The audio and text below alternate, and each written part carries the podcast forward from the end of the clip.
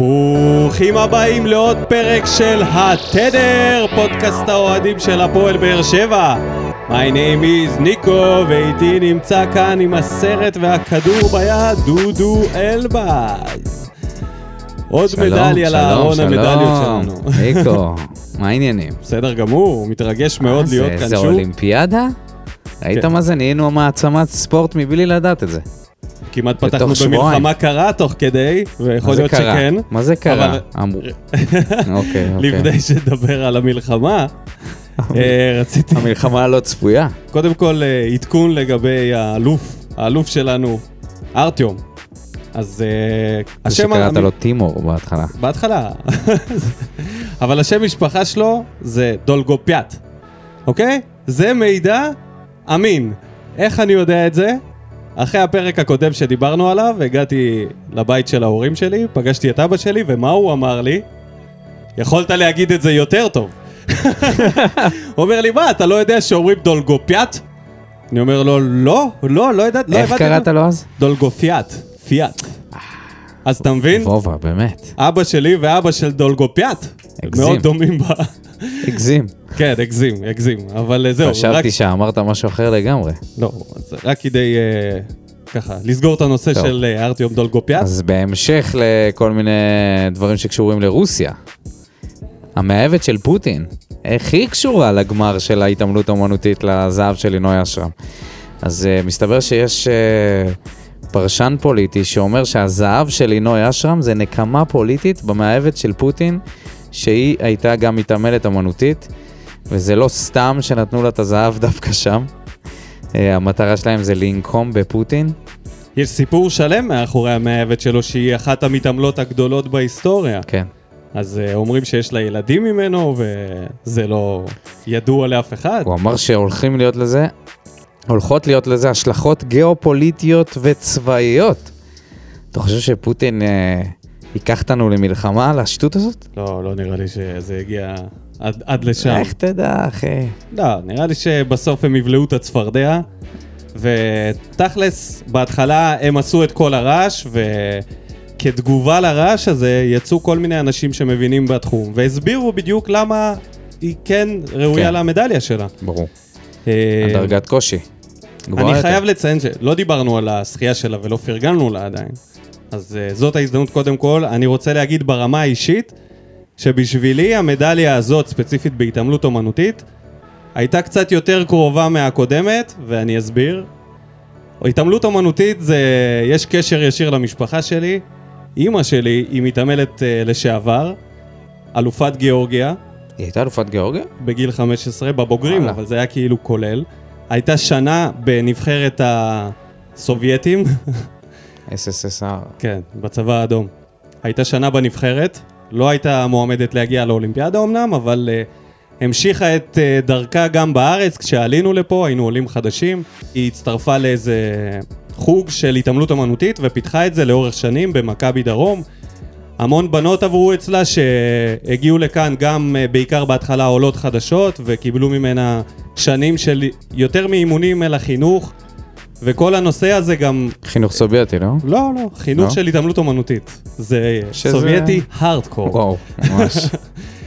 אה, לא, אבל אימא שלי היא לא כזאת בחיים? האמיתיים. היא התלהבה, אימא שלך? בוודאי, כמובן, וואו. הבן אדם הראשון שאני מדבר איתו על זה זה איתה. גדול. אז uh, היא דיברה איתי. כניתוח מקצועי שלה, היא אומרת שלינוי הייתה בדרגת קושי כל כך גבוהה, שגם הנפילה של הסרט שלה לא השפיעה על הניקוד הכללי, ולכן היא זכתה.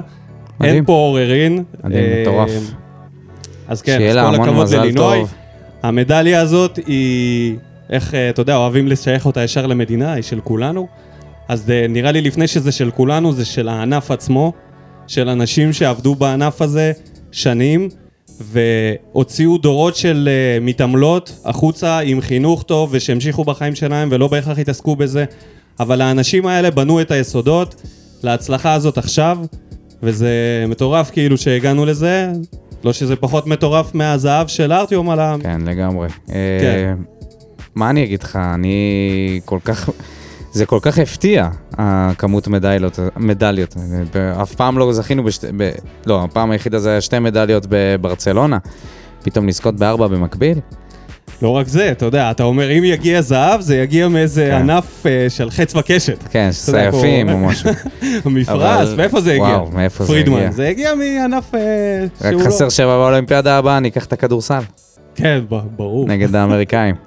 אתה יודע שראיתי אה, ביום בין שישי לשבת, שתיים בלילה, היה את המרתון, פתאום אני פותח אה, ספורט חמש, אני קולט שאני רואה מרתון בשתיים וחצי בלילה של לונה צ'מטאי, והיא הייתה בדבוקה של הארבע הראשונות, ואני כזה, אני אומר, אני לא מאמין, יש מצב שאנחנו מביאים מדליה במרתון. ופתאום היא פשוט אה, כבתה, פשוט עצרה אה, כשזה הגיע לארבע קילומטרים האחרונים, זה היה ממש בסוף. ואני כזה, זו פעם ראשונה שאני יושב מול מרתון, ואני תופס את הראש, ואני אומר, לא, לא, תמשיכי, תמשיכי. איזה באסה. כן, טוב, זה היה מאולץ, כן, זה לא זה- היה מבחירה, היא פרשה שם. לא, לא, ברור. אני הגוף פשוט אה, התבאסתי. סירב להמשיך. התבאסתי, וזה לגמרי. זה קטע, כאילו, אתה לגמרי. רואה כל מיני ענפים שאף פעם לא חשבת שתראה, ואתה הקטע פתאום שאנחנו מרגיש... מביא, מביאים אותה בענפים עצמם החשובים. כן, אתה יודע, להביא בקרקע, באולם אתלטיקה, זה רק חסר לנו אתלטיקה קלה באיזה מרוץ. כן, כן. אנחנו מעצמה אנחנו אולימפית. במפה, אנחנו במפה, ונשארים במפה. מאנונימיות מוחלטת של ענף לפתאום הדבר הכי חזק פה. אתה יודע איפה אנחנו לא במפה? בכדורגל, בביצה. זה בולגריה. טוב, יאללה, פתיח ומתחילים.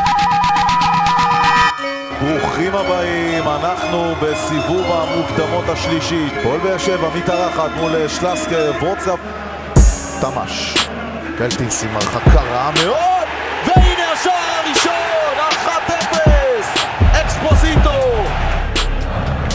כדור הקרן, הגבהה עכשיו טובה יותר, והכדור נכנס! בררו הוא האיש שלוקח את השוויון! פיך עושה את התנועה, ופיך באזור מסוכן בתוך הרחבה! פנדל, אני לא מאמין. רוברט פיך, רגל ימין, לוקח את הבעיטה, אאוש! עוטף את הכדור פנימה, זה היה כל כך קרוב. ווזלב מנצחת 2-1 את הפועל באר שבע במשחק הראשון בסיבוב השלישי של מוקדמות הקונפרנס ליג. ברוכים השבים אלינו, פרק מספר 5 של המסע האירופי, והפעם אנחנו חוזרים עם הזנב בין הרגליים. שתיים, אני אחד. רוצה שתקרא לפרק הזה, כאפת התעוררות. כאפה תתעוררו. כאפת התעוררות. כאפה הפוכה. איזה כאפה חטפנו. חמישי שעבר, וואו, וואי, וואי, וואי. לא ציפיתי לזה. ידעתי שהרדה זה לא מדד לשום דבר בערך. ידעתי את זה, אבל עדיין לא ציפיתי שניראה כמו שנראינו. בושה וחרפה. קישור לא מתפקד. קודם כל, האגפים שלנו, נראה לי, זו הייתה הבעיה העיקרית. ידענו שמתישהו אנחנו נאכל קש מהסיפור הזה שאין לנו מגן שמאלי טבעי, ואבו עביד כמגן ימני, אבל שניהם במקביל התרסקו שם. התרסקו שם לחלוטין. ללא חומרים טבעיים. וואו. מגנים ללא חומרים. כן, וזה המשיך עם הקישור האנמי והלא מתפקד. וכמובן. המאמן שמגיב אה, באיחור, פשוט לא דקה 60 חילופים ראשונים. מה אני אגיד לך? כאפת התעוררות מאוד מאוד חזקה, שאנחנו לא הולכים אה, לרוץ לאליפות כמו שהרבה אנשים חשבו, ייקח עוד זמן. אוקיי, נגיד, נראה לי שאתה מגזים, זה אוקיי. לא היה כל כך נורא, לא היה נורא? לא כל כך נורא כמו שעכשיו ציירת את זה. אה, דבר ראשון, הפריעו להם עם העשן, זה הבהיל אותם. מהמם. בטוח היה לזה השפעה. אני, זה, זה רע מאוד הדבר הזה. אני חושב ש... כאילו מה, זה הוציא אותם לגמרי, אתה חושב שאם לא היה את האבוקות, היינו משחקים הרבה יותר טוב? יכול להיות, דבר ראשון. יכול להיות, כן, אבל מה אתה חושב? שכן? אה, אני חושב שזה השפיע על חלק מהם, באיזשהו. אופן, לא ברור לי למה. כאילו הם לא ראו אף פעם קהל, אבל נניח. אה, אני לא יודע אם זה השפיע על רוני לוי, כי זה היה, הרגיש כאילו זה ההפסד שלו. איך שהם חזרו מה, מהפסקת עשן הזאת, הדקות הראשונות היו פשוט פאניקה. עכשיו, אולי זה לא קשור לפירוטכניקה. אולי זה הכנה לקויה. אולי זה פחד מהמעמד. אבל כשהם חזרו, הם לא חזרו. חזרו רק הנעליים. לא היה שם הגוף, שחקנים. גוף בלי נשמה. לא הבנתי את הרפיסות ובאיזשהו שלב אמרתי לך, סתכל, הם עוברים אותנו בכדורגל בסיסי של פס, תנועה. פס, תנועה, זה כל מה שהם עשו. הם נתנו פס, והוא רץ לעומק, נתן פס. כל מי שמסר, המשיך עם תנועה. הקשרים שלנו כאילו לא הבינו מה קורה. כאילו ברצלונה משחקת סביבם. פה, ופה היה מקום... טאקלים שאתה אומר, בואנה, זה, הח... זה התפקיד שלנו, אנחנו קבוצה קשוחה. למה לא אנחנו עושים את הטאקלים? לא, עושים עלינו טאקלים, מפסידים כדורים, לא מצליחים לצאת קדימה, חמש דקות אחרי שחוזרים, חושפ... חוטפים גול, ורוני לוי, זה הוא אשם, כי אם הוא היה מאזין לפודקאסט, זה כל מה שדיברנו עליו. כל מה לפודקאסט. שדיברנו עליו בפרק לא הקודם? התממש. זה חוסר מקצוענות מספר מצידו. 9, אספוסיטו, רגל שמאל, חלוץ כישרוני, מאיים מבחוץ. אני ידעתי את זה. איפה הם היו? רוברט פיך, כמו שמכנה אותו שם השדרן, אה, הוציא, סחט את ה- הפנדל, אחרי שהוא הסתנן לרחבה, דיברנו על זה. הקבוצה לא הייתה מוכנה, אבל יותר מהכל היא לא הייתה מוכנה ללחץ שהפעילו ה- הפולנים. לא הבנתי מה, מה קורה שם. באיזשהו שלב אריאל הרוש הוציא כדור שוער, כשהם בלחץ מלא על הבלמים. כאילו אין למי להוציא ואיבדנו את הכדור הזה. לא הבנתי את ה...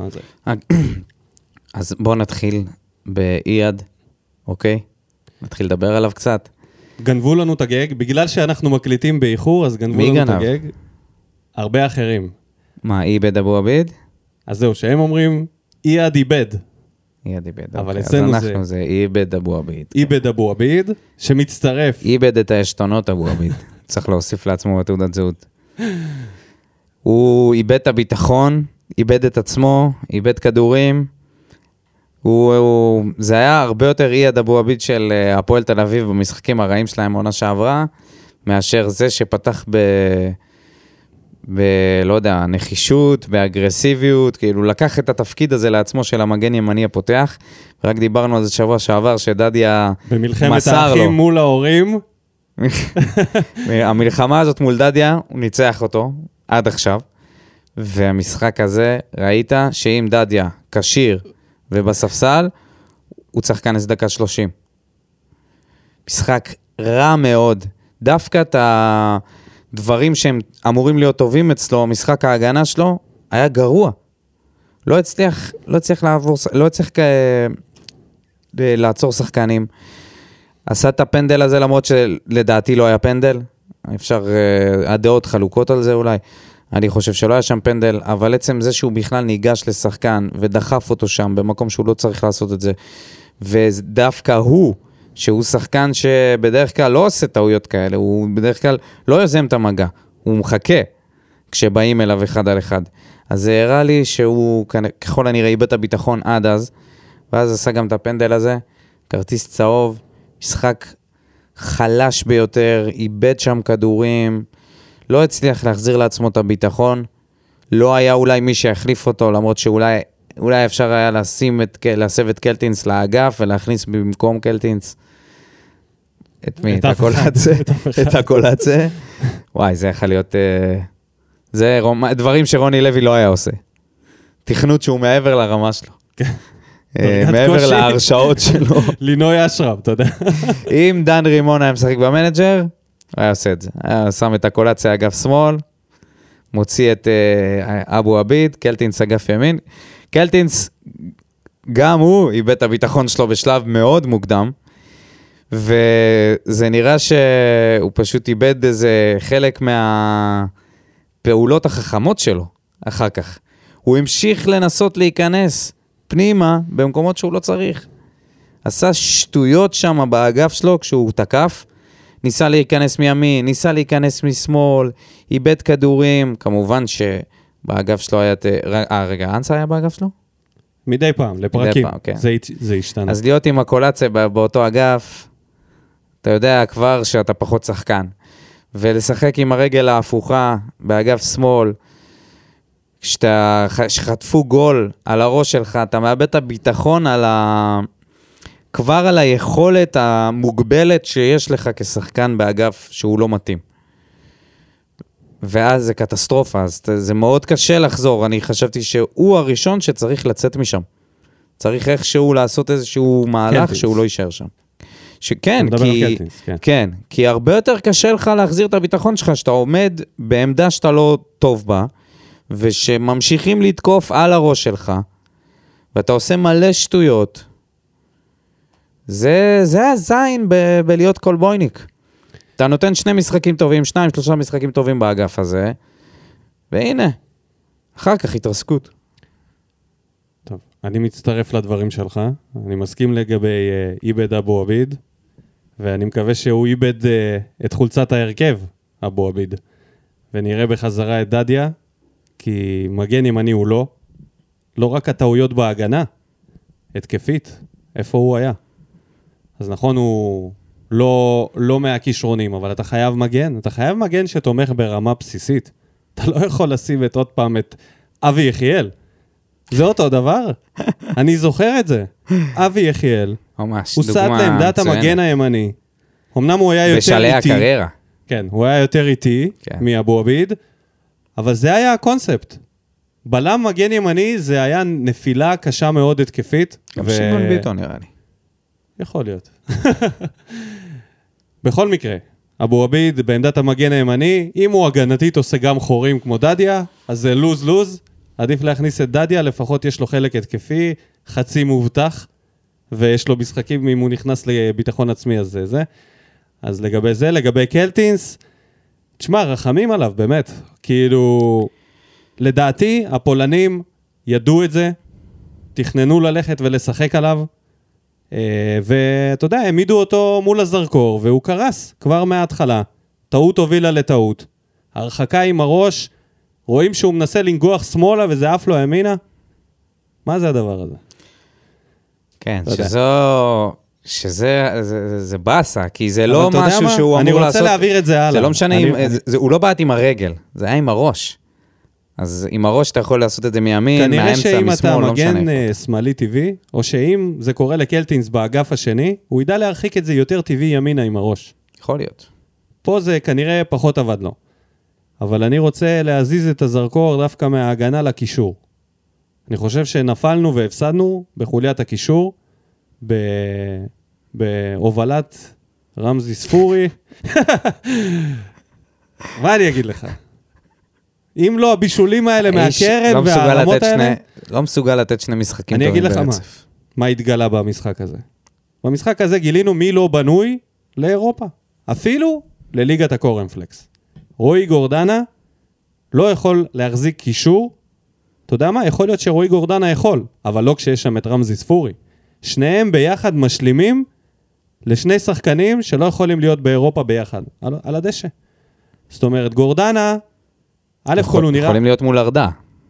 כן, בסדר, אולי אתה יודע, בשלבים הראשונים. כן, כן. ברגע שזה מתחיל להיות קצת יותר רציני, אה, הגנתית, פיזית, מיקום, גורדנה, לא, לא הבין את עצמו במשחק הזה. כנ"ל ספורי. אבל שם גם יש את העניין של הזריקת זין. הכדור שהוא איבד ולא חזר. ולא חזר, כן. וזאת הייתה ריצה של 600 מטר, אפילו האצנית מרתון שעצרה הייתה מגיעה לפניו. מה זה הדבר הזה? אתה באירופה. זה כמו, אתה יודע, נעלה נגד מכבי תל אביב או מכבי חיפה, והוא יעשה כזה דבר ולא יחזור. זה לא מתקבל על הדעת. אולי אם אתה מוביל 2, 3, 0, נגד קבוצה שלא תוקפת אותך, אוקיי, מדי Mhm. פעם. אבל איפה רוני שיעשה את החילוף המתבקש? כשאני רואה שחקן שעושה דבר כזה, אני מתחרפן. וזה ההבדל בין אה, רועי גורדנה לבין ספורי. כי גורדנה באמת, 30% מהיכולת שלו מאשדוד כרגע נראית על הדשא.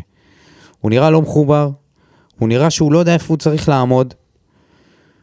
העמידה, העמידה הטקטית שלו היא פשוט לא אני קיימת. חושב שמגיע לו אה, קרדיט גם מסוים על זה שדבר ראשון, הוא לא בעמדה שהוא היה שנה שעברה. הוא לא משחק את הקשר האחורי. אז הוא עוד הפעם צריך להתרגל לעמדה החד... לישנה שלו. למה אתה קשר האחורי? באשדוד? באשדוד הוא שיחק את ה... לא. את הז'וסווה של הקשר האחורי, שהוא הולך אחורה ומשחק סבבה, מאחורה עם בלמים אוקיי. כל הזמן, אוקיי? כי הוא לא היה קשר אחורי איזה כנען. לא, ברור, אבל בתרחיש ההתקפי, הוא כל הזמן היה האחורי ביותר. פה הוא לא, פה בררו עושה את זה. גם להכיר את בררו.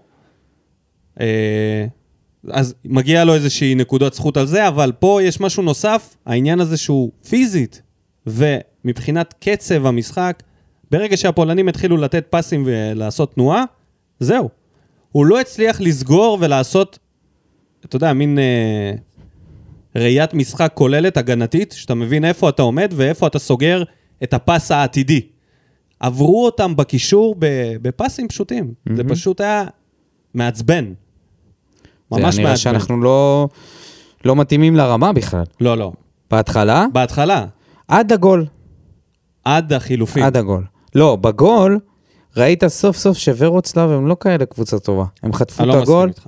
הם חטפו את הגול, והצלחנו ללכת קדימה, הצלחנו קצת להביך אותם, ואז היה את הפנדל. עלינו למחצית השנייה, שזה, זה, נק, זאת נקודה שהיא, שהיא לא ברורה לי. עלינו למחצית השנייה עם אותו הרכב. הוא לא עשה חילוף אחד. למרות נגיע אליו, שגורדנה... נגיע אליו, רגע. כן, סבבה, אני אומר, גורדנה היה מתחת לרמה שלו, ויש לך את פטרוצ'י בספסל. מה, הוא לא יכול לשחק מחצית? יש לך את uh, מיכה בספסל, שעם כל הכבוד לספורי, נראה הרבה יותר טוב ממנו בזמן שהוא נמצא על הדשא. נדבר עליו גם. לא חכה. יכול לשחק מחצית? אבל גורדנה. גורדנה, גורדנה מתחת ל, לרמה שלו, לרמה הבסיסית שלו.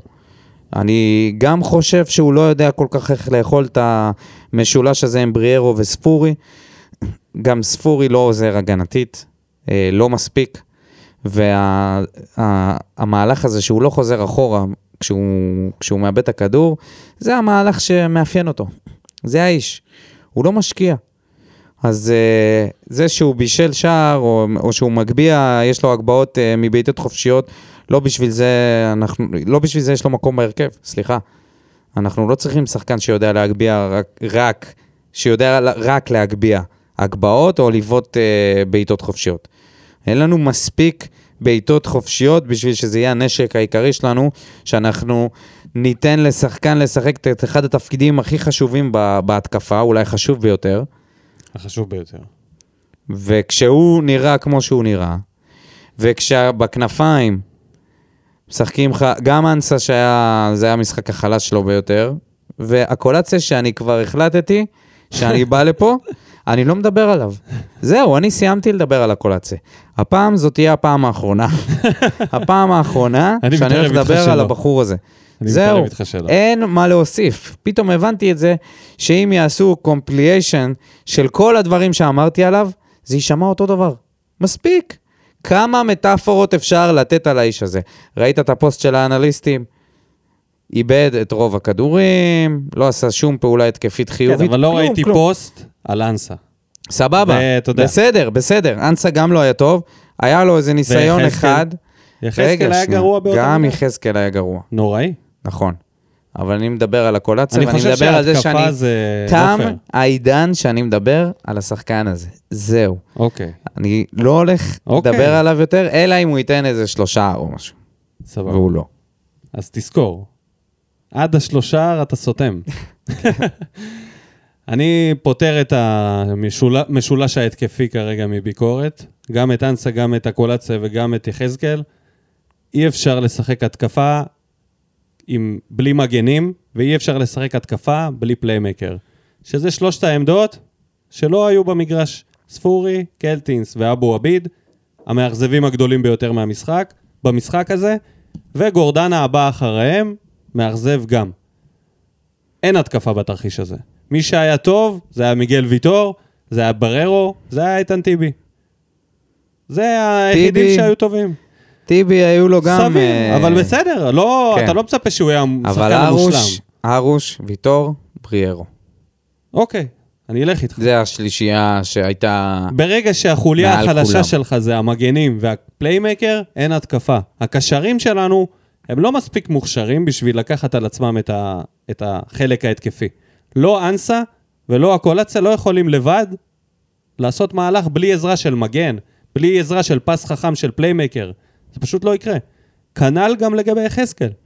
הוא לא באמת יכול לעשות משהו במצב הזה. אין לו עם מי להתמסר, הכדורים שהוא מקבל הם לא מספיק מדויקים או לא מספיק חכמים. וברגעים שכן אפשר לתת לו את הכדור החכם, לא מוסרים. לא, אבל אתה אמרת שהוא היה קטסטרופה. כן, המשחק אבל הוא- שלו גם אבל הוא היה... מאוד תלוי. גם כשהוא קיבל כדורים הוא לא עשה שום דבר. השחקנים האלה מאוד תלויים בחוליות האחוריות. מסכים. גם, לקל, אה, גם לאנסה ולאקולציה היה יותר קל אם היה מגן שיכול לעשות הוא בעצמו אחד על אחד. שזה בכלל דאבל אה. נעלם מהעולם. דאבל פאס דאבל של פאס. מגן דאבל בכנף. פאס של שון גולדברג עוזר יותר מה, ממה שאבו עביד עושה. עם כל הכבוד. באמת. כמה דאבל פאסים היו לשם? היו לו, זה היה הנשק העיקרי שלו. איזה נשק. זה היה הנשק שלו. הוא עשה, תשמע, ז'וסווה מקסימום- לא מסר לאף אחד. מקסימום ריצה מהירה. דאבל פאס, זה היה הנשק העיקרי לא, שלו. לא, לא. אתה עכשיו... פתיחת מבערים והפסד של הכדור. לא, דאבל פאס. הוא היה. עושה, לא חשוב. בכל מקרה. אז אה, ככה, אז אני מוריד אותם מבחינתי. אה, בוא נדבר על הטוב, רגע, אה, טוב. הטו- הטובים שהיו. זהו, אמרנו. כן. ארוש... אה, בוא נדבר על בררו. ארוש- ארוש באמת היה? היה ממש טוב. אה, הציל אותנו כמה פעמים. הפנדל, אבל הפנדל, הפנדל, הפנדל. בסדר, מה לעשות, נו. כשאתה רואה את זה, אתה מתעצבן על השוער. לא, כשאתה רואה שוער לא, לוקח איזה- את הפינה הנכונה, אבל הכדור, חלפת על הכדור, מה אתה רוצה? בדיוק. את זה אם מהר. זה היה נגיד לפינה מדי, ואם זה לא היה מגיע, יותר לפינה והוא היה הודף את זה, היית אומר, וואו, איזה שוער ענק. פנדל זה חצי הימור, אין מה לעשות. הימר את הפינה הנכונה, נגע בו, עבר את הכדור. עדיף לי כאוהד שזה ילך לפינה השנייה. ככה אני לא כועס על השוער. יופי. כשזה הולך לפינה שלו, ואתה יודע, באינסטינקט הוא לא אדם מספיק, קטנוני, אלוהים. בסדר, אבל אוקיי. חוץ תקשיב, מהפנדל, אני הכל לא אוהב, בסדר. ל- אתה יודע, לעוף על ארוש, כן? אבל אה, אנחנו ב- מדברים באמת, מה שאנחנו רואים. כן. אין פה אה, דעות קדומות. יש, אבל בסדר. בוא נדון על זה. אה, בקיצור, הוא באמת אה, מראה איזשהו שקט לחוליה האחורית שהייתה מבוהלת, חוץ מוויטור וקצת טיבי, למרות שטיבי היה לו גם איזה בעיטה שם לאבו עביד, כמעט נכנס שם גול עצמי. והוא הוא, גם הוא וגם ויטור הכניסו איזושהי שקט למערכת, כי אחרת היינו חוטפים שם רביעייה. יכלנו לצאת משם הרבה, במצב שאנחנו יודעים שכנראה הלכה אירופה. בהתחלה, אחרי השער הראשון, חשבתי שזה הולך להיות uh, כיוון של דינמו זגרב. זה היה נראה רע מאוד. זה היה נראה שהם לא מצליחים להעביר פסים, לא מצליחים לצאת החוצה. והמזל הוא שהיה את ארוש בשער, היה את ויטור שהכניס איזשהו ביטחון, ובריארו ש... בואנה, רבאק, מה זה הדבר הזה? הוא היה פה עוד גם שנה שער שעברה. ונגיחה. פשוט הפעם הוא שם גם את הגולים, אז מדהים. אה, הוא יותר בולט. מטורף. כן. התקדמות מטורפת מבחינה התקפית, וזה מדהים לראות שהוא השחקן, ה-go to guy שלנו. לא, בקרנות זה הוא וויטור. וואו, איזה נגיחה. וזה שנייה, לפ... שנייה לפני זה הפרידו בינו לבין הבלם, השופט, הדביל, כן? השופט החמור הזה, הפריד ביניהם. לא עכשיו, זה, זה, אבל ברוב המשחק הוא פשוט היה מזעזע, מתחת לכל ביקורת. שיפוט רע מאוד. אוקיי. ובריארו אה, כובש שער בנגיחה עוצמתית, איזה חגיגה. פויול סטייל. איזה חגיגה. נהנה, נהנה חגיגה. של אוהדים, חבל שזה לא היה. בבית. טוב, בוא נתקדם למדד. הילדים שלנו מה... שחזרו, ממחלקת הבית. חזרו מ... כן, בוא נתחיל עם יוספי. נכנס בחילוף המשולש, יחד עם דור מיכה ופטרוצ'י, נכנס לשנות את המשחק. נראה הכי פחות טוב מהחילוף המשולש. ברור. מסכים. נכון? לא, לא, לא הייתה תחרות פה. מיכה עלה טוב, פטרוצ'י עלה מעניין. אנשים סקרנת. עפים. אנשים עפים עכשיו. אה, סקרן, סקרן. זה כמו דייט ראשון שאתה אומר, יש פה המשכיות, אה, יש פה מקום להמשכיות? לא, אני קראתי המון לא, תגובות לאו של דווקא טירוף. חתונה עכשיו. אני דווקא ראיתי שם, מה זה חתונה? ברור. ראיתי שם כבר נכנסו להיריון. אחי, מה אתה רציני? כבר, איפה יודע, אתה נמצא? נולדו תאומים איפה אתה לחלק נמצא? אנחנו מהאוהדים פודקאסט מפטרוצ'י. האוהדים של הפועל באר שבע, אחי. ראיתי, אתה יודע מי עף עליו? ודים פלדמן. אה, זה כתב שם אה, תגובה במה לקח בוער, הימור מאוד פרוע. אם הוא יהיה פלופ, אוי ואבוי. תגובה של משורר, הת- התאהבות. בוא נדבר על... אה, טוב, כן, יוספי, אני גם חושב שהוא לא היה מספיק טוב, אבל אתה יודע, מה, מה אפשר להגיד על שחקנים שמאופשרים? פתאום חזרו, כן, פתאום, פתאום חזרו. חזרו. לא מצא את עצמו. כן. ואיתמר שבירו, שנכנס בדקה 76, רק כי שכטר היה עם קורונה. כן. נתן את הפרידה. קיבל פאול, כנראה זאת כי הייתה... עשו עליו פאול, שירת הברבור כן. של אה, שבירו בקבוצה. אמור ללכת? לקריית שמונה, בינתיים עוד לא שמענו משהו רשמי, אבל לך אין- תדע, אין אנחנו דופק, מקליטים, אין אז דופק. דברים אמורים לקרות בזמן הזה. כן. ח- אין, אין לו למה להישאר פה. נתן משחק, הוא נתן אולי החילוף הכי פחות מורגש. אפילו חתוליניו הורגש יותר. מתי חתוליניו נכנס? גם אה, 70 ומשהו, כן, לא? ביחד, זה היה חילוף כפול. כן. מי שיצא זה יחזקאל כן, והכל. זה, בוא נגיד שזה היה שני החילופים הכי פחות אה, משפיעים, אחרי, אה, לפני יוספי כמובן. וזהו. רוני- רוני לוי. או, אני דווקא אתחיל האחראי, מה... המנצח על התזמורת. אני אתחיל מהעוזרים שלו, ואני אפרגן למי שלא עושה את התרגילים ב...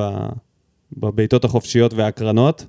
כיף לראות שיש לנו שוב כל מיני תרגילים, שאנחנו מנסים לעשות משהו יצירתי. רע לא יצא מזה, אבל uh, בבקשה, אליך לחלק הלא קשור. הנסטי. אה, כן, כמה חבל שאנחנו לא יכולים רק לשחק כדורגל בבעיטות חופשיות. אולי היינו לוקחים אליפות בלי, בפער. חוץ מזה, שום דבר. ניסינו, זה לא קודם כל זה נראה באלישע. שלא עלינו מנטלית למשחק הזה. נכון, הבולגרים, אה, הבולגרים, הפולנים ישבו עלינו מההתחלה, לחצו אותנו. איך אנחנו לא בנויים לדבר כזה? איך אנחנו לא יודעים שזה מה שהולך לקרות? למה אנחנו כל כך מופתעים? עכשיו, סבבה, אתה רואה שזה קורה. חטפנו שער מוקדם. fucking תגיב, אחי. הקישור שלך לא זז. ספורי לא במשחק. גורדנה לא במשחק. קלטינס ואבו עביד איבדו את הביטחון לגמרי. תגיב, אחי. או חילוף, או תקום קצת מהקווים, תרענן שם, תזיז שם משהו. אתה רואה שכלום לא קורה. אנחנו כובשים שער מקרן, סבבה? לא מזלזל בזה, אבל זה לא שבנינו איזושהי התקפה ומזה יצא שכבשנו. מקרן, מכלום. חזרנו קצת לעניינים. עלית מחצית שנייה, עלית עם אותו הרכב. דקה 60 אתה עושה חילוף ראשון? דקה 60? מה כשאתה רואה- ראית, כאילו, אתה אומר? מה ראית ברבע שעה הזאת? לא, למה מה לא ראית דקה 50? במחצית? מה ראית במחצית? סבבה, בסדר. שאתה נותן לזה עוד רבע שעה של... אתה רואה אה, שזה מעבר ל... כאילו, אתה יודע, הוא זה, כנראה זה לא רצה סכנה, לעשות הייתה חילוף. סכנה מאוד גדולה שאנחנו הולכים לעוף מאירופה אם הם ממשיכים ללחוץ אותנו ככה, הם, יכ- הם, יכבשו עוד, הם יכבשו עוד שער או אפילו עוד שניים. למה אתה ממתין? ולהגיד שיש שחקנים שהיו יכולים לשחק 90 דקות. סבבה, אחי, אבל למה דקה 60? למה לתת להם רק חצי שעה? דור מיכה נראה בכושר. אני לא יודע מה, הכל- אני לא נמצא באימונים, אבל הוא נראה טוב. תן לו לשחק, תעלה אותו כבר במחצית, תשנה את מה שקורה במגרש. יש לך פה שחקנים שלא מתפקדים, יותר מדי מהם. הקולאצה, למה אתה ממתין כל כך הרבה זמן? תכניס את חתואל כבר לפני. אתה רואה שהוא לא איתנו, הוא לא איתנו, הוא לא עושה כלום. אבל אותו אפילו לא הוציא בחילוף המשולש. כן, נותן לו לשחק אחרי אנסה. אמרתי, אני לא אדבר עליו, והנה. אבל אני מדבר על רוני לוי. אני מדבר על רוני לוי. על הקבלת החלטות הזאת. יש לך שחקנים שלא נותנים את התפוקה שלהם, למה אתה משאיר אותם כל כך הרבה זמן כשיש לך אחרים שיכולים לעשות עבודה טובה יותר? פטרוצ'י נכנס, החיה קצת, עניין, סקרן, עשה יותר ממה שגורדן עשה. מסכים איתי? מסכים. היה יותר אה, נוכח. מיכה היה יותר טוב מספורי? אני חושב שבחילופים האלה, לא רק שזה היה מאוחר, זה היה בגישה הזאת שלו של, כמו שהוא אמר לפני, באים להעביר את ההכרעה לטרנר, ושתוצאת תיקו זאת תהיה תוצאה סבבה. רק שכמו ש... זה מה שהוא אמר? לדעתי הוא אמר שתיקו תהיה תוצאה סבבה. כאילו, לא בקטע של זה מה שאנחנו רוצים, אלא אם זה יקרה, כאילו, אבל למה שאפנו? קבוצה קשה. למה שאפנו במשחק הזה? השאיפה הייתה לא לעשות בעיות, בשפה פשוטה. לא לעשות בעיות, לא, אתה יודע, לא להמר, לא לקפוץ, לא לעשות חילופים בזיזים. היינו הרבה יותר טקטיים. קרובים הוא כל הזמן רצה... משלוש או ארבע אחת מאשר משתיים שתיים. לא בעטנו במחצית השנייה אני מסכים איתך. למסגרת.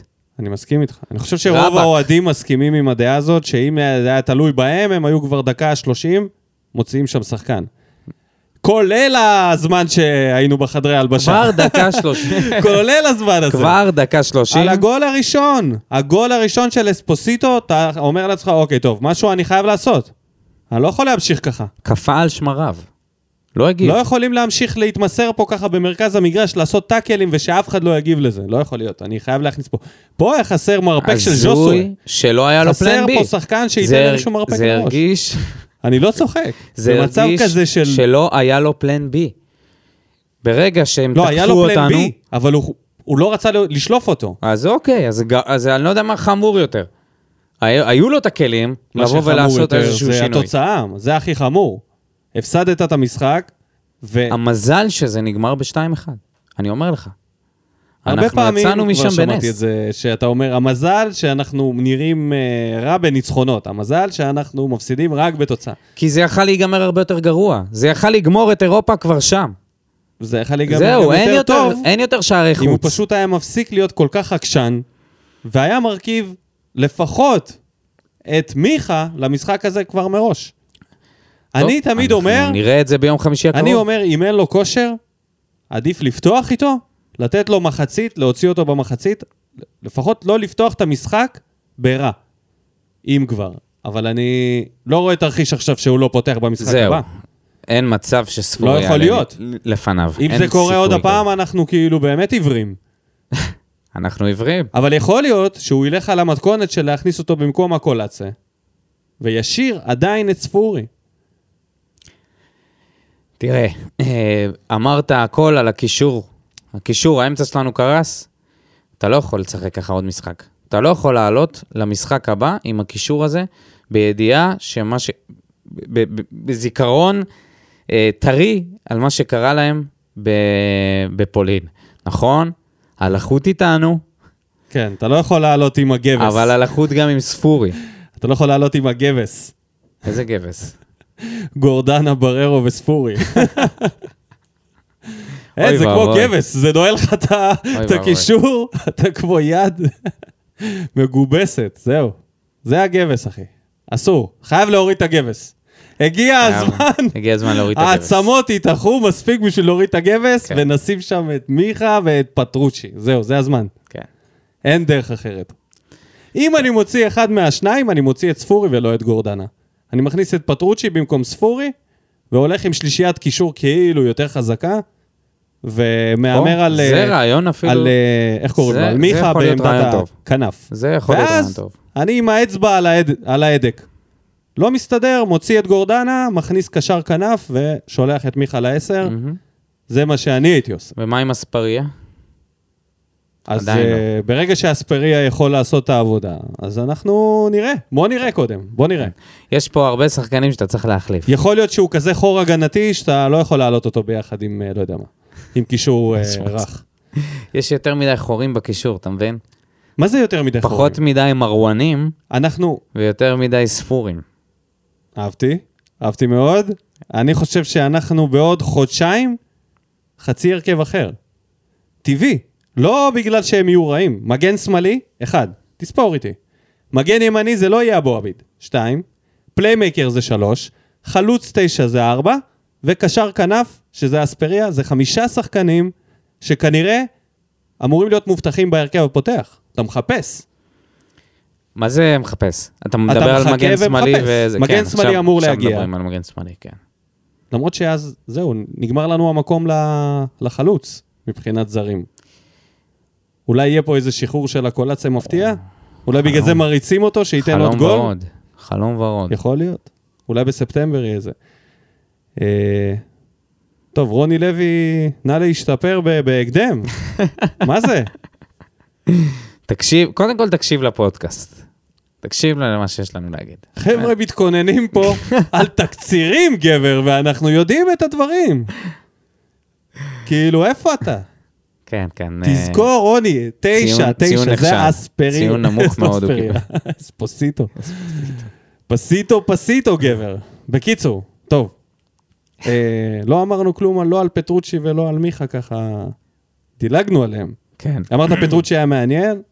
מיכה, מיכה היה טוב. זה- אבל לא, ורוצלב ישבו שם, עשו שם בונקר מפואר, מגעיל. אני אגיד משהו על מיכה אחד, שהוא כן. הזכיר לי את ה... את הרגעים האלה שמליקסון היה עולה מהספסל, נכון? לא תמיד הוא היה פותח. כשמליקסון היה עולה לדשא, היה לו לפחות, אם לא יותר, את הדרייב הזה שהיה למיכה במשחק הזה לפחות. מהמם. למליקסון זה היה בלי- כל הזמן. כל הזמן. כן. תנועה בוא בלי נראה אם. למיכה יש את זה כל הזמן, אבל מליקסון היה נכנס, כמו שמיכה, מיכה רץ לכל מקום לקבל כדור. אפילו ברגעים כדור, מסוימים, כן. הוא עשה בלאגן בדשא, לא טוב. בדיוק, ההפך. הכדור היה אצל פטרוצ'י, הוא בא לבקש כדור, אבל רגע, אחי, לא פה, כאילו, תתקדם למקום אחר. הוא רצה לעשות כן. את זה לבד מכל מקום. לא יודע אם הוא רצה לעשות את זה לבד. הוא ניסה לפתוח את המשחק שהיה מאוד מאוד קשה לפתיחה. בשלב הזה, הפולנים פשוט הלכו אחורה, אני ושיחקו אני עשרה אגיד לך את האמת, שחקנים. זה הפתיע אותי. אני לא זוכר את זה במיכה, שהוא כזה אנרגטי אה, ב... חשבתי שהפתיע אותך שוורץ. שהוא כל כך דורש את הכדור. כי הוא מבין, קודם כל הוא מגיע לפה בוגר. הוא מגיע לפה אחרי מספיק תארים שהוא לקח, כמישהו שאמור להנהיג את הקבוצה הזאת התקפית. אבל הוא כאילו מגיע ב... באטרף, בא להוכיח. משהו אחר. הוא בא להוכיח. זה אחי. נראה שהוא מנסה להתנצל על הדשא. אתה זוכר איך קובי... זה בדיוק מה שאני אומר. זה מרגיש? שכל הזמן? שמיכה על הדשא, זה, שם הוא הוא מתנצל בא על להוכיח. ה... הוא בא להוכיח. כי אוי ואבוי לו אם יהיה לו לא משחקים רעים. אנחנו צריכים לא לסלוח לו ולהשאיר אותו בהולד תשמע, כל גם העונה. אצילי, תשים לב, גם אצילי וגם מיכה, כאילו קוראים את התחת על הדשא, באים להוכיח. הם יודעים, מה זה באים להוכיח? הם באים לשרוד. הם יודעים שאם יהיה להם משחקים רעים, כל החרא יצוף. ישר אתה תראה. אפס רחמים, תזכור מה אמרתי לך, אם יהיה להם... כן. בקיצור, אה, לתת לו את ההרכב, לתת לו את החולצת הרכב. דחוף. היחידי. שעשה שם ב- מ- בהתקפה נראה כמו איזשהו שחקן שאפשר לבנות עליו. תואם לרמה. ת- תורם לקבוצה מבחינת זה שהוא פשוט נע בלי כדור. זה הכל. מה שספורי לא עושה, מה שגורדנה לא עשה, כמעט, ככה אתה לא יכול לנצח משחקים. אוקיי, מה בוער? מה בוער? ודים פלדמן עם בלדת אהבה לפטרוצ'י. פטרוצ'י שחקן, ידענו שהוא לא בכושר משחק, אבל לשעה הוא מספיק. איזה ביטחון, איזה פאסון. שנית, בלי אספריה אני חושב שזה לוקסוס גדול מדי לוותר על הכנפיים בחילוף אחד, ואם כבר, אנסה עדיף שיישאר, מאשר הקולציה. בגדול, ביום נוראי עם שתי טעויות של גול, היינו קרובים. חובה לעבור בארץ, הם התעלפו עוד ביציאה מהמטוס, הנה, גם הוא בונה על הלחות. אה, חכה, רק התחלנו במה בוער. אני בטוח שזה יגיע כמה פעמים. אגב, אני בעד, אני בונה גם. דולב גבריאלוב, משחק ראשון של עצבים העונה, והוא הגיע מוקדם מהצפוי. ניתן עד הכבוד למיסטר רוני לוי עם ניהול משחק מזוויע, חילופים מאוחרים וממש לא נכונים. אין מצב שהקולציה נשאר שנייה אחת על הדשא יותר מאנסה. המשחק הזה הראה לנו כמה קלטינס לא יכול להיות מגן שמאלי ובמיוחד לא פותח. מלא עיבודי כדור וטעויות טעויות ועמידה לא נכונה. אני חושב שתיקו היה משקף את המשחק הזה טוב יותר, אבל טעויות אה, הזויות שגרמו לנו לקבל שני גולים מכלום. הופתעתי מהרמה הלא גבוהה במיוחד של הקבוצה הפולנית, ואני בטוח שאם הפעם מיסטר רוני לוי יואיל בטובו לתת לפטרוצ'י ומיכה לפתוח, אנחנו נעשה את העבודה ונעבור אותם. דולב גבריאלוב is באחד. on, He's on fire. on fire לגמרי. טל בר יוסף, לפחות כבשנו שער חוץ. אה, רגע. נ"ב, אני מבין שאין חלוצים, אז רק רציתי להזכיר שברסה החליטו לוותר על מסי. אפשר להוריד את החלק שהוא כתב בינתיים בסוגריים, כן, זה די סופי כבר. זה די סופי, והוא כנראה יחתום בפסל. כן, אין שערי חוץ, חבר'ה, מי שלא זוכר, לא, זה מכוון. אין שערי חוץ. לא, הגט. אני יודע, אבל בטוח יש אנשים שעדיין לא יודעים את זה. כן, אני- כן, אני. מבטיח לך, מבטיח לך, שמישהו, אולי זה אפילו בן אדם 60 פלוס, לא שאני מנסה להפלות איזשהו מגזר, אבל אנשים שפחות, אתה יודע, לא במדיה. יכול אוקיי. לצאת מזה. לא יכול לצאת מזה טוב. לא אנסה אפילו. גלעד דז, תפתח כבר עם פטרוצ'י ומיכה, הנה על הרוני. ואני אמשיך ישר לשלומי סולומון. מביך, מביך, מביך. חשבתם לקחת אליפות אחרי צמד משחקים נגד דייגים? אני אעצור פה רגע את התגובה. למה זה מעצבן אותי? למה? כי אני שונא שאוהד של, של הקבוצה פתאום מחליט לכתוב כאילו הוא לא האוהד. חשבתם לקחת אליפות. מי זה חשבתם? מה? אנחנו לא, הוא ביחד. הוא הוא לא דיבר עליך. לא, אבל הוא מדבר על, על כאילו, אתה יודע, הוא דיבר על המגמה. אבל זה משפט שאתה שומע מאיזה אוהד מכבי, אוהד אה, לא, חיפה שבא נו, לך, איזה שטויות. מה, הוא מדבר- חשבתם לקחת אליפות? הוא מדבר על המגמה הזאת של אוהדים שראו את המשחק, ואת המשחקים נגד ארדה, וחשבו אוקיי. שזה איזשהו מדד אז רגע. לזה שאנחנו הולכים לרוץ. אז זו בדיוק המגמה ההפוכה. אחרי הפסד, צצים המון אנשים שליליים. לא, והווייב אבל גם. נגד ארדה הוא כתב דברים... אתה סיכמת אני כבר את מרגיש כאילו אני הקבוצה. הסנגור שלו. אבל גם נגד ארדה הוא כתב שאין לנו מה להסתנוור. הוא ממשיך באותו קו. לא, בסדר, אבל הוא יכול אה, לכתוב אנחנו, כאילו, אתה יודע. זה מה שמפריע לך. כן, שלומי, אתה... אני רוצה לאחד, לאחד. כן, כן. שלומי, אתה לאחד. איתנו או נגדנו? לא. אני ממשיך. מחצית ראשונה מזעזעת, שחקנים לא עושים תנועה, אין תבניות התקפה, אין בעיטות לשער. שבוע אחרי שבוע אני לא מצליח להבין במה מועדף אבו עביד על פני דדיה, שבשנתיים האחרונות הראה ששווה הרבה יותר ממנו. בטח ובטח התקפית. רגע, הוא היה פצוע, מי? דדיה. דדיה היה היה עם את ה- אה, קורונה, לא? לא, קורונה זה פצוע? שכטר. אה, כאב ה- עם הראש. כן, יכול להיות, כן. אבל הוא מועדף היה על פניו גם בלי קשר. נכון. גם אם הוא היה כשיר, זה לא, אין, אין אה, מה... אה, זה- זה קצת- זה קצת חוכמה של בדיעבד מבחינתי, כן? מבחינתך לגמרי, כי הוא כן. לא היה עולה בשום מצב. אתה יודע כן. מה? יותר מזה, הוא גם לא היה עולה חילוף. הוא לא היה עולה חילוף. נראה לי עם שהוא כן היה הטעויות, הוא לא... הולך. אין מצב. אוקיי. הוא לא החליף אף אחד מהם. במי? לא משנה, להחליף בין קלטינס? לאבו עביד לנסות משהו אחר. סבבה, לא, בסדר, זה מה אפשר לנסות זה מה שאני. הבאתי. אוקיי, זה, זה, זה, זה הדבר היחיד שאפשרי, כן? אה, גאון. טוב, שלומי כותב, כנ"ל קלטינס, די, נחנקנו מכל התפקידים שהוא עושה בצורה בינונית על המגרש. רוצים אירופה? תביאו מגן שמאלי כבר ברמה. הנה, עכשיו עומדים להחתים מישהו, הנה עוד הפעם תביאו. אולי. תכתוב, בוא נביא. סבבה. בוא נביא. בסדר, אוקיי. מסתבר שהוא גם במחלקת ה scouting של המועדון. אני אגיד לך, אה, מה רציתי להגיד? על קלטינס, או על מגן שמאלי. על מגן שמאלי. שהמועמד. יש מועמד וסולומון עכשיו עם קורונה. תגיד לי, הסולומון הזה מה? מה, הוא פאוליניו? מתי הוא. הולך לעלות? הגרסה הישראלית. מתי הוא... קודם כל שירגיש טוב, כן? שיהיה בריא. אבל בינתיים, תשמע, זה חוסר מזל שאנחנו בסוף העונה נגיד שהיה לו חוסר מזל. תזכור את זה מעכשיו. הוא לא ייכנס ללופ בכלל בגלל הדבר הזה. זה הזמן שלו, שבא ממש. מגן שמאלי. ממש. הוא היחיד. ואתה יודע, לא, אין, אין אה, אור בקצה המנהרה בכלל. יש מצב שטוויטו מתחרט על זה שהוא... אה, לא, יש מצב אותו. אורז מזוודות. אולי גולדברג.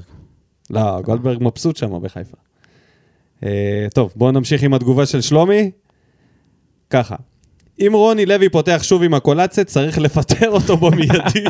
בפרסום הרכבים, אלונה מקבל את, ה... את הציוץ. מסתכלת, הקולציה! לא, לא. זהו, אה, נגמר. אריק, תגיד לרוני שהיום אתה. עומד על הקווים.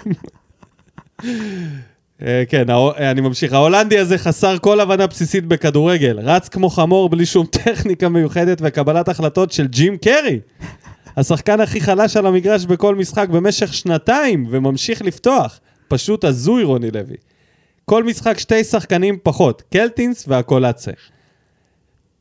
מחצית ראשונה זה נראה כמו בוגרים מול נוער, הכנה נוראית של רוני. רציתם ספורי? הנה קיבלתם. חוץ ממצבים נייחים, אין מה לצפות ממנו יותר מדי. מחצית שנייה באיחור קל, רוני לוי עשה ארבעה שינויים מעולים. שלושה חילופים ויחזקאל לאגף. היתרון שיחזקאל מעולה באגף, החיסרון שהקולציה מעולה רק בספסל או ביציע. לכן נשארנו ללא חלוץ. ואז רוני לוי בשיא המומנטום ובשיא טמטומו, מכניס שחקן שעומד לעזוב עוד שבוע, ואני מדבר כמובן על איתמר שבירו שרץ, נתקע בשחקנים והכדורים ניתזים מהסלע שלו. זהו, זה תפס. זה היה אין מה, זה לא ניסינו אפילו. הוא אשם, הוא אשם. הוא אשם. מה, אני אשם.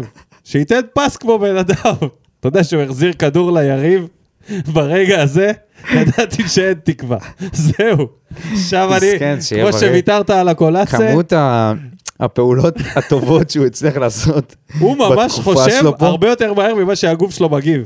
כאילו הוא בדוק, בדמיון, איזה באסה. תשמע, בדמיון הוא מסי. איזה באסה. נכנס לרשימת החלוצים שגידלנו פה, האיקסים, יוסף אבולאבן, אה, זה, כן. כל מיני הבוטבולים למיניהם. אלקרנאווי, אלקרנאוי. איפה הוא? לא, אבל לקרנאוי... בוא אה, כן, נסיים. כבר את כן, התגובה כן. של שלמה. תמשיך. חלאס עם המשחקים האלה והשטויות, רוני לוי. תפתח כבר עם דדיה, פטרוצ'י ומיכה. תעיף לספסל את הקולציה, אבו עביד וספורי. כי אם אתה מודח נגד קבוצה כז... כזו שרק מדברים על כמה ההגנה שלה גרועה ואתה לא מגיע לשום מצב חוץ מגול בקרן, אז באמת שאין לך מה לחפש בקבוצת צמרת. אגב, אבי נימני שידר מהירח, איכות שמע זוועתית. וואו, אני לא וואי, חושב ש- וואי, וואי, וואי. בחלק האחרון, על ה... על אבי נימני? כן. אני חושב שהשמע היה בעייתי, כי המילים שהוא אמר, שמע. כל כך הפריעו לאוזן, נורא שגם אם הדבר זה היה הזה. בפאקינג 4K, עדיין זה היה מעצבן. תגיד לי, אנחנו, אני אה, לא, עלינו עליו, לא, שרפנו אותו. זה- זה לא אנחנו, זה היה ממזמן. אבל זה היה כל כך מתבקש. היה חילוף. כפול, כן, חילוף כפול. שזה היה השיא. יוצא, הקולצה, ויחזקאל? ויחזקאל. מה הוא אומר, דודו? הקולציה במשחק חדש, ויחזקאל עייף. ניכרת עליו העייפות. אתה שואל את עצמך, מי הסוכן של מי יחזקאל? החליט שזה עייף. וזה רק רע? פשוט עצוב. ואתה וכן, יודע, אבי נימני מייצג את צ'רלטון? זה. צ'רלטון, לכאורה, לך תדע. למה לכאורה? לא יודע. לא, לא לכאורה, הוא המייצג אה, שלו, זה. הוא הסוכן שלו. כן. כן, כן, הוא הסוכן של יחזקאל. אחלה. פרשן, ללא... איך אה, זה הגיוני? באיזה עולם אנחנו זה הכי חיים גרוע. שזה זה הגיוני? הכי גרוע. זה כמו שאחד המאמנים, שהוא גרוע. פעיל בליגת העל, יהיה אחי, פרשן. זה כמו להגיד אני מושחת זה? ובידיעה. כן, זה להיות כי הוא גם- מושחת. הוא כי הוא גם- מהנדס תודעה. הוא גם בדבר- אומר את זה... בדברים שהוא אומר. אתה יודע, הוא לא- אם היה פותח בגילוי נאות, נניח, כן? זין. בעולם מק- בעולם מקביל. גילוי? נאות, יש שחקנים שאני ה- שאני הסוכן שלהם. למה, מה, הוא אורי אומר, אוזן? יופי, זהו, אורי אוזן, מה הוא עושה בפודיום? כשהיה מגיע השיח על הפועל תל אביב, הוא היה לא, סותם גם. כשהוא מדבר על שחקנים שהוא אימן, הוא אומר, גילוי נאות, אימנתי כן, אותו, אני בטוח. מכיר את אבא נכון. שלו, ואני יודע שהוא כזה אבל וכזה. איזה מין דבר זה? ואז אתה יודע לסייג את איזה מין- המילים שלך. עכשיו, מילא, הוא היה איזה עילוי של פרשן. היה לו איזה משהו שהוא אמר על... אה, רע מאוד, רע מאוד. על מי זה היה? על אה, אספוסיטו, אמר, אני עוקב אחריו, אני עוקב אחריו בשנתיים האחרונות על אספוסיטו, שחקן יוצא מן הכלל, ויש לו גם משחק יוצא מן הכלל היום. נכון. Oh my God. וואו. אליעזר בן יהודה של הפרשנות של הכדורגל הישראלי, מה אני אגיד לך? הוא לא אני איזה... יכול להגיד לך דבר מה כזה, אתה, מש... מה אתה משדר לי פה? מה אתה... שאבי נימני סירב לשחקן בן 18 בלם צעיר, ואמר שהוא לא מספיק מוכשר. שהוא כן מוכשר. הוא לא... על אה, שחקן נוער של באר שבע שחיפש את עצמו בקיץ הזה, אה, ואבי נימני ראה את הקלטות. בסדר, זה, אתה יודע, מה אני אגיד לך? מאוד מוכשר. בעיה, שיהיה מאוד סוכן, מוכשר ושחקן שיהיה מאוד מוכשר. סוכן ושיצליח, סוכן מאוד מוכשר, או שיהיה פרשן מאוד ושיצליח. מוכשר. הוא לא יכול לפרשן שחקנים שהוא מייצג. זה, הדבר הזה, הוא לא יכול לפרשן נקודה. זה נקודה. מעלה זה כל כך שישב- הרבה תהיות לגבי היושרה שלו, דמיין לך, שזה פשוט לא הגיוני. דמיין לך אה, עיתונאי פוליטי בחדשות אה, חדשות פריים טיים, שהוא יושב ראש מפלגת אה, כל אחת. כן? יושב ומפרשן את המצב הפוליטי בארץ. כן. זה, אם לא ניגוד עניינים, זה להיות על גבול ה... לא יודע מה. אני לא יודע, אבל זה לא בסדר. זה לצ'רלטון. זה ממש ממש חלש. כן, יאללה, אז אה, בוא נתקדם. התגובה הארוכה בהיסטוריה של שלומי סלומון. אביב שושן! מבחינת הרכב, בשלה העת למיכה ופטרוצ'י במקום ספורי וגורדנה. כל מגן גורם להתגעגע למחליף שלו, וזה לא סימן טוב. אוף, לגמרי. החתמת דנילו אספריה, מי שמייצר אצלנו מצבים, ועליהם בנויה ההתקפה אלו שחקני הכנף. חייבים שחקנים עם מספרים שם. משחק חלש של הכנפיים. לדעתי, משחק הבא אנחנו ננצח ונעבור אותם, בהנחה שנפסיק לחלק מתנות. בריארו זה הלב. מסתמן קצר- להיות. קצר וקולע. כן. Uh, טוב, רוב התגובות גם uh, חוזרות על עצמם, אז ננסה פשוט uh, לדלג על, ה... על ההמלצה להכניס את מיכה ופטרוצ'י להרכב הפותח. נראה לי ש... אין ברירה, זה, יק... זה יקרה. אם אנחנו כולם מבינים את זה, גם רוני לוי חייב להבין את זה, אין פה... זה. Uh, מור פלס כותב, רואים בבירור שיש בעיה בעמדת המגן השמאלי ואין חלוץ תשע שפיץ. הייתי הולך החלוץ שלהם בכל הכוח. אחלה שחקן אקספוסיטו הזה. רגע, רגע, רגע, שנייה. מי, את מי אקס- רצינו מירדה? זהו, אה, היה את השחקן הבלונדיני הזה. כן. מי רצה אותו? רצו אותו. יש מצב שזה היה מור פלס גם? תגיד לנו, מור, בתגובות ל... מו לא, הבוער נראה לי הבא? זה היה עדי סבח שהמליץ עליו. אבל זה לא משנה, אתה תמיד... אה, זה, אחד הרי מה... מה זה, מה זה, מה זה לראות משחק באירופה? זה לעשות scouting שבחיים לא הבא. היית עושה. לחפש את השחקן אתה רואה הבא. קבוצות שבחיים לא היית רואה, ואז אתה נכון. מסתכל, אתה אומר, רגע, אם הוא בפולין במקום רביעי-חמישי, מה, אנחנו לא יכולים להביא אותו? אז יש מלא כאלה, זה תפקידו כן. של ה scout. בכל אופן, אז כן, אז אה, הוא ממליץ על אקספוסיטו, משחרר את הקולציה על המטוס הראשון כי נגמרו לו ימי החסד, וכן, וממליץ על מסי. ישראל כהן, 90 דקות של כדורגל מפוזר בלי שיטת משחק, רוני לוי מאמן פחדן ששיחק על תיקו, לא משנה את מי נביא, בשביל לרוץ על האליפות צריך מאמן שעולה לשחק כדי לנצח, לא כמו רוני לוי הפחדן. וואה. ישראל. היה דלוק אחרי המשחק. אוריאל שם טוב, אני לא חושב שהיה משחק מזעזע, היה משחק סביר מינוס, ובסך הכל די שקול. גם החילופים של רוני היו במקום ואפילו די אמיצים, חילוף משולש בדקה ה-60, למרות שהיה מקום להוציא את הקולציה קודם. זה מצחיק שהקולציה בכלל לא יצא בחילוף המשולש הזה. מבחינת סיכוי מעבר, מצד אחד, 2-1 זו תוצאה הפיכה בהחלט. מצד שני, אני לא זוכר מתישהו, מת... שמתישהו הפסדנו בחוץ ואז עברנו בבית. קרה רק הפוך עם לודוגורץ. אני מאמין שלכל הפחות נגיע לפנדלים. או, אוקיי. דעה לא פופולרית. לא פופולרית בעליל, בעליל. גם על רוני לוי, מעניין מאוד מה שהוא אומר פה, כי אני לא מסכים, כמו שהוא בטח אה, שמע את כל הדעות שלי ל, אה, בפרק הזה. אה, להגיד על, על זה שזה חילוף אמיץ, של, שלושה חילופים, אני חושב שזה לא חילוף אמיץ, אני חושב שזה מתבקש היה, ופשוט לפני. ב, ב, בשני, כשיש לך שני משחקים, יש לך 180 דקות, אתה צריך לעשות את ההימורים, אין מה לעשות, שמובילים עליך. לגמרי.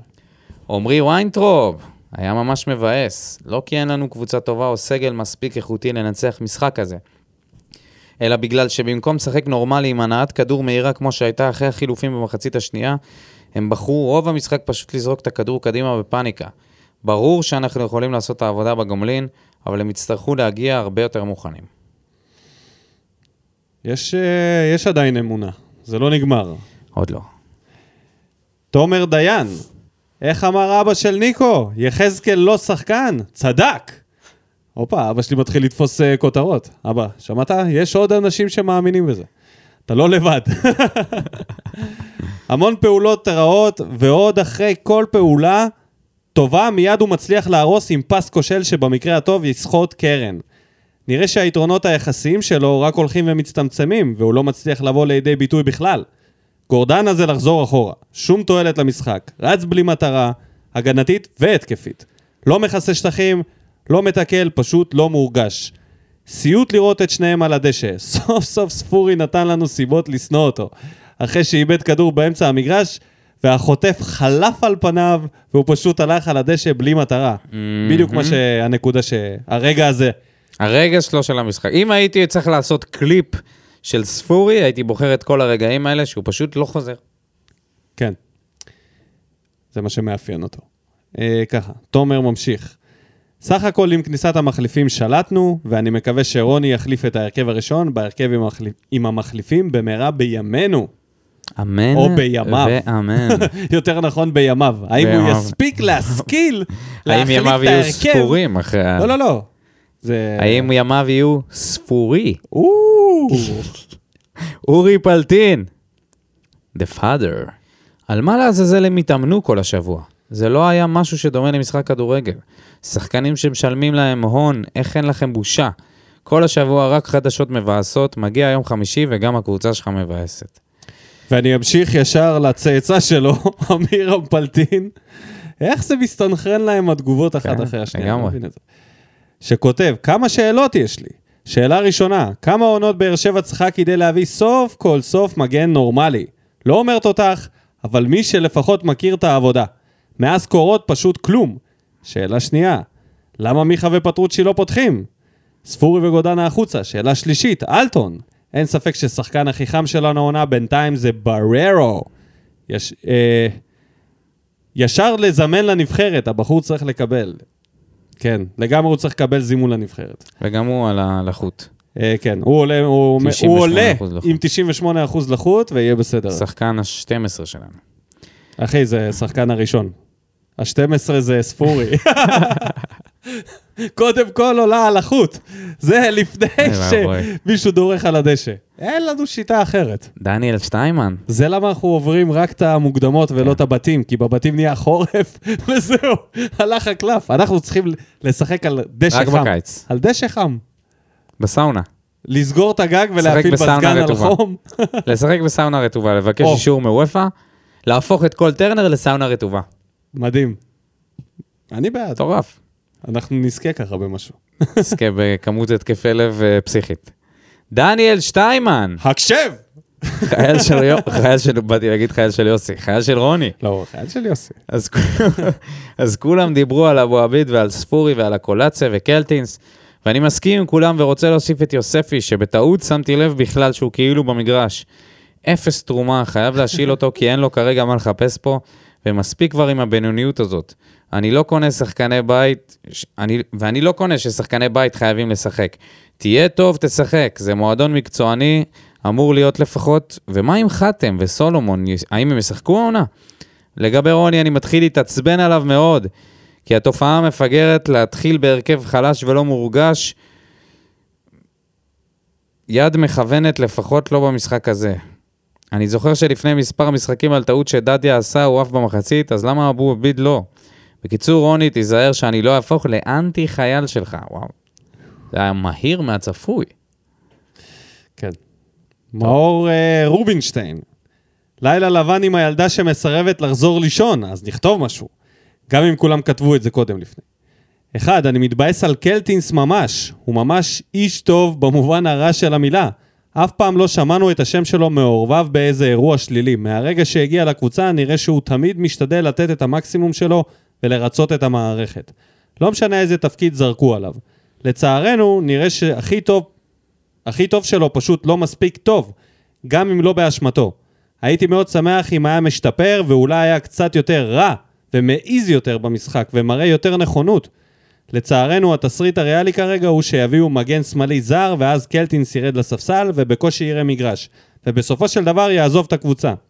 וזה עצוב מאוד בהתחשב בזה שהוא הקפטן השלישי של הקבוצה. ותקנו אותי אם אני טועה. אני לא בטוח לגבי זה. אני לא שמעתי שקלטינס הוא, אבל אם כן, אז אני אה, גם לא בטוח. הלם. אני בהלם עכשיו. אה, כן, אז אני ממשיך. והקפטן השלישי של הקבוצה לא על המגרש, בהתחשב בסגל, הקבוצה הנוכחי זה או קלטינס או טיבי, כי יוספי לא שחקן הרכב בכלל.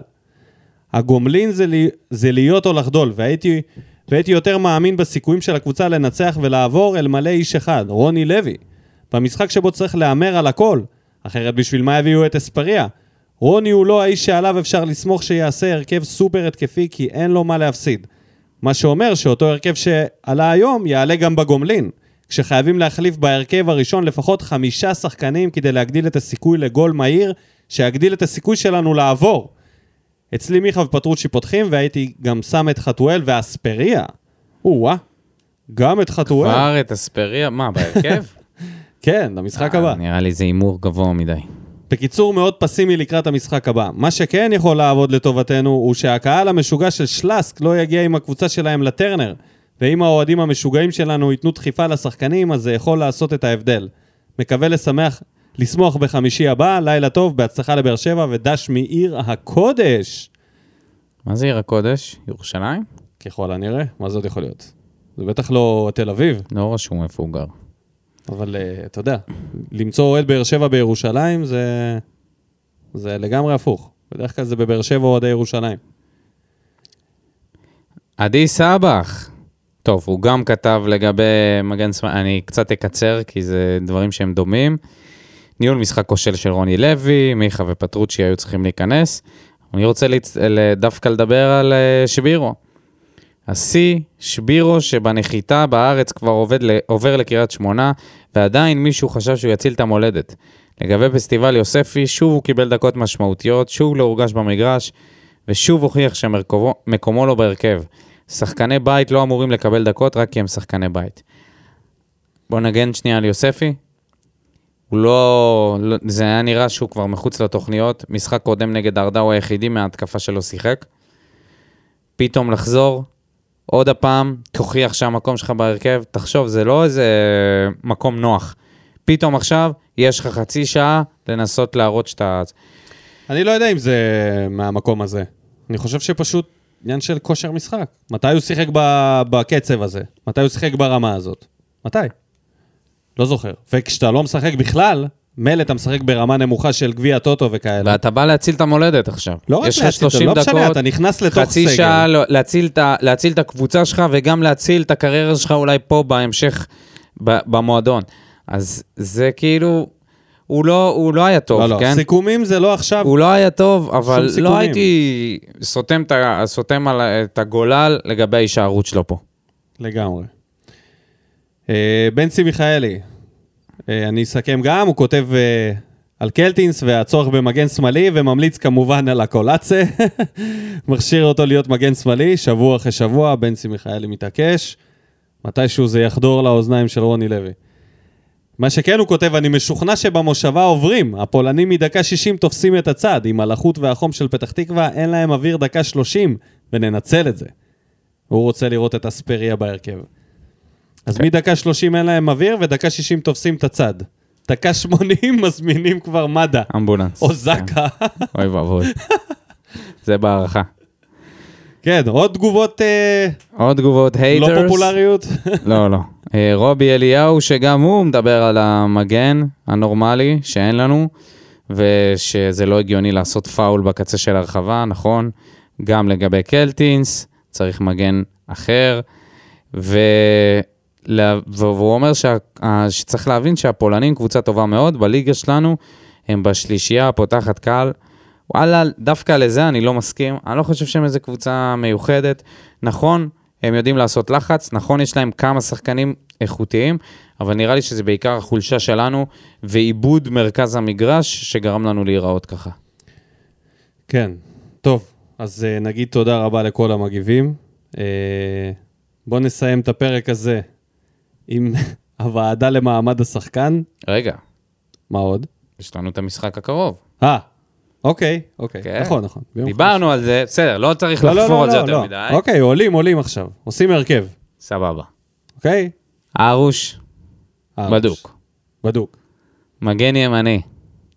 אני אומר לחתם, או שאתה עולה, או שאתה עולה, אחי, בבולה. או שאתה עולה על טיל. בבולה, זהו, נגמר המשחקים. עכשיו אני כבר לא נחמד. לא מעניין אותי בשלב הזה, באמת לא מעניין אותי.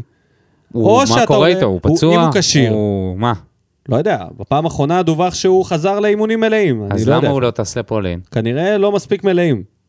כן, אולי אתה הוא לא אוהב את חושב? פולין. נראה לי שאתה קצת... אה, אתה אומר מרד. נראה לי שיש פה יותר ספקולציות. אה, אני לא רוצה לקחת אה, דברים שאני, אין לי מושג אם הם קורים שוב. זה לא מפתיע אותי, וזה לא יפתיע אותי. זה לא מפתיע, וגם יש הרבה שמועות שצצות על כל מיני... על כל מיני... שהוא לא רוצה להיות פה. זה השמועה. כן, זה שמועה. בסדר, אוקיי. כן? אם הוא כן רוצה להיות פה, אני מטיס אותו לעמדת המגן, אם אני לא שואל אותו בכלל, ואם הוא יגיד איזה משהו קטן, אני מעיף אותו לעמקי הספסל, כי יש לי את טיבי. אני רגוע. אז בקטע הזה, זה מה שאני עושה, בלי אתה לחשוב אומר, פעמיים. פותח עם חתם. פותח עם חתם. פותח בלי לחשוב פעמיים. לגבי המגן השמאלי, זה סוגיה. אביב סולומון בטח לא יהיה כשיר עם הקורונה וזה, בלי כושר אה, אימונים שזה. הסוגיה המורכבת ביותר. אין לנו מגן שמאלי. אין לנו. אתה עובר... במקרה היותר גרוע, אתה יודע מה, אם אני כבר באמת עם הגב לקיר, אז אני שולח את חתם לשם ואומר לו, אתה יודע מה, אתה לא רוצה להיות מגן ימני? בסדר, בוא סתום חור בינתיים, רק בינתיים, מוכר לו את המשחק הזה לפחות, עד שיגיע המגן, הס- זה מה שאני עושה. אתה אומר, חתם מגן שמאלי. שולח אותו לשם בלי לחשוב פעמיים, ושם את אה, או דדיה או קלטינס במגף הימני. לא שם את אבו עביד. האם אתה עולה עם לא. שלושה בלמים? לא, מה פתאום, אני פסיכופת? מה. פתאום? אתה עולה עם ארבעה בלמים בשלב הזה. אתה לא שם לב? אבו עביד בלם, קלטינס בלם. יכול לשחק בלם. קלטינס. לפני שהוא היה מגן, הוא היה בלם. הוא היה לא קשר אחורי. בלם. זה מה שהוא היה. אחר כך הוא התפתח לאגפים. לא, לא, גם בביתר הוא היה לפעמים מגן. אבל אוקיי, בסדר, לא חשוב. אה, לא משנה, לא משנה. מבחינתי אוקיי, ארבעה בלמים. עומדים שם עכשיו, זה לא עובד. זהו, זאת העמדה. זאת העמדה שיש לנו את החיסרון המשמעותי ביותר בה. תקשיב, צריך על לנצח כל בקישור. מקום אתה עוד יכול לשחק. במגן צריך לנצח השמאלי, בקישור. זה או שאתה הולך עוד הפעם עם הקלף של קלטינס, כמגן שמאלי, בידיעה. ברורה אחרי מה שקרה, ו... ו... לך תדע איך. הביטחון שלו יהיה עוד הפעם לעלות לזירת הפשע נגד אותה קבוצה, שוב, שינסו לתקוף מהאגף שלו, כי לא, אבל ראו... הוא, הוא היה פחות גרוע הגנתית על הדשא באחד על אחד מאבו עביד במשחק הזה. הוא עשה את הטעות הגדולה ואיבד זאת כמה... ההשוואה שלך. בסדר, שניהם היו גרועים. אבל אנחנו צריכים לבחור. זה או שאתה שם את חתם משמאל, אם חתם כשיר בכלל, כן? כשיר מנטלית. פיזית, נפשית. אם הייתי צריך נגיד עכשיו, אה, לה- אם אתה אומר לי שזה או אבו עביד וחתם משמאל, או חתם מימין וקלטינס משמאל, אני אומר לך קלטינס משמאל. אני ארוויח הרבה יותר מאבו עביד, מחתם בצד ימין. קיצור, בשני המקומות נדפקנו. לא, מה לא ממש, לא ממש? לא ממש. אבל הקישור, צריך לנצח את המשחק הזה בקישור. הקישור, כל מקום אחר במגרש, יש לך שחקנים שאתה יכול להכניס. דבר ראשון, ספורי החוצה. מה זה לא החוצה? משנה אם נכנס פטרוצ'י או מיכה. החוצה מהבית האדום ל- ל- לשנות את הקודם. לא, לא. תשאיר אותו בינתיים בספסל. יכול להיות שמהספסל זה, זה לפחות יכול להיות משהו. שנגיע אבל לפחות משהו. לבעיטה חופשית שמישהו יצטרך להגביה. אה, כן. בדיוק. אבל, זה- אבל הוא הראשון לצאת. כן. הראשון לצאת, אני לא, בלי רחמים. גם גורדנה. לא בטוח. אמרתי לך, אני דווקא הייתי מנסה את uh, פטרוצ'י יחד עם uh, גורדנה ובררו בשלישייה הזאת, נגד הפולנים לפחות, כי הם קבוצה קשוחה. לא נראה לי. לא חושב שיכול לצאת מזה משהו טוב. לא חושב שאפשר לתקוף עם שלישייה כזאת, כי אתה מסתמך רק על המסירות של גורדנה. פטרוצ'י הוא לא שחקן שמכניס אה, כדורים פנימה, נכון? ועוד איך? כן? כן, כן. מתמחה בצ'יפים, יודע להקשיט אוקיי. כדורים. סבבה. זה נראה לי, נראה לי שאתה צריך את מיכה שם. אני חושב שאתה צריך את מיכה, ואתה צריך... אה, אני עולה עם חתואל, אחי. אני עולה עם חתואל לפני הקולציה, אמיתי. אני חושב שעם הקולציה אנחנו פשוט פחות שחקן. אין מה לדבר עליו יותר, דיברנו עליו מספיק, אמרתי את זה. זה פחות שחקן, אתה צריך שחקן. אתה צריך אני מישהו שם- אני- שיעשה טעויות, אין בעיה. אבל שיהיה שם מישהו. אני עולה עם חתואל, לפני ש... אתה יודע מה שאני אפילו עולה גם... מה זה עול- אפילו? עולה גם עם יוספי לפני שאני עולה עם הקולציה. אוקיי. עולה עם שבירו לפני שאני עולה עם נדפקנו הקולציה. בלי חלוץ תשע עוד הפעם? איך? אם איתי שכטר לא יהיה כשיר, אתה מבין? כאילו המצב הוא כזה, שיחזקאל כרגע נראה לא מתאים לרמה הזאת, גם. כמו גורדנה, כמו ספורי, גם יחזקאל נשרף במשחק הזה, פיזית, הבנת משחק, קצב, פחות מבין את המקום. בסדר, אמרת אבל שהוא... כרגע, שזה לא הייתה אשמתו. כן. אם היינו טובים, היה, היה אפשר אה, לספוג אותו במגרש. אני חושב שאם כבר אותו להסיט לאגף, להסיט אותו לשם, ושם הוא עשה כל מיני דברים. ומי יהיה חלוץ? פה אנחנו נדפקנו. כי הפתרון האידיאלי שלי למשחק הבא זה להמר על מיכה כקשר? playmaker, אה, לעלות עם פטרוצ'י בררו, ולשים את יחזקאל בצד אחד, את אנסה בצד אחר, וחלוץ. אין חלוץ. מי זה החלוץ? אין זה? אותו. נו, אין, אני-? אבל- אתה ממציא לי פה אופציות שלא קיימות. אני רק אומר לך ש... תעבוד עם מה שיש, גבר, מה זה זה הדבר אז הזה? אה, שכטר, אני מכניס את שכטר.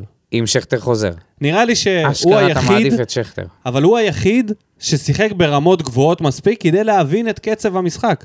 אולי הוא לא ישים גול, אבל אולי הוא לא יאבד כדורים כמו יחזקאל.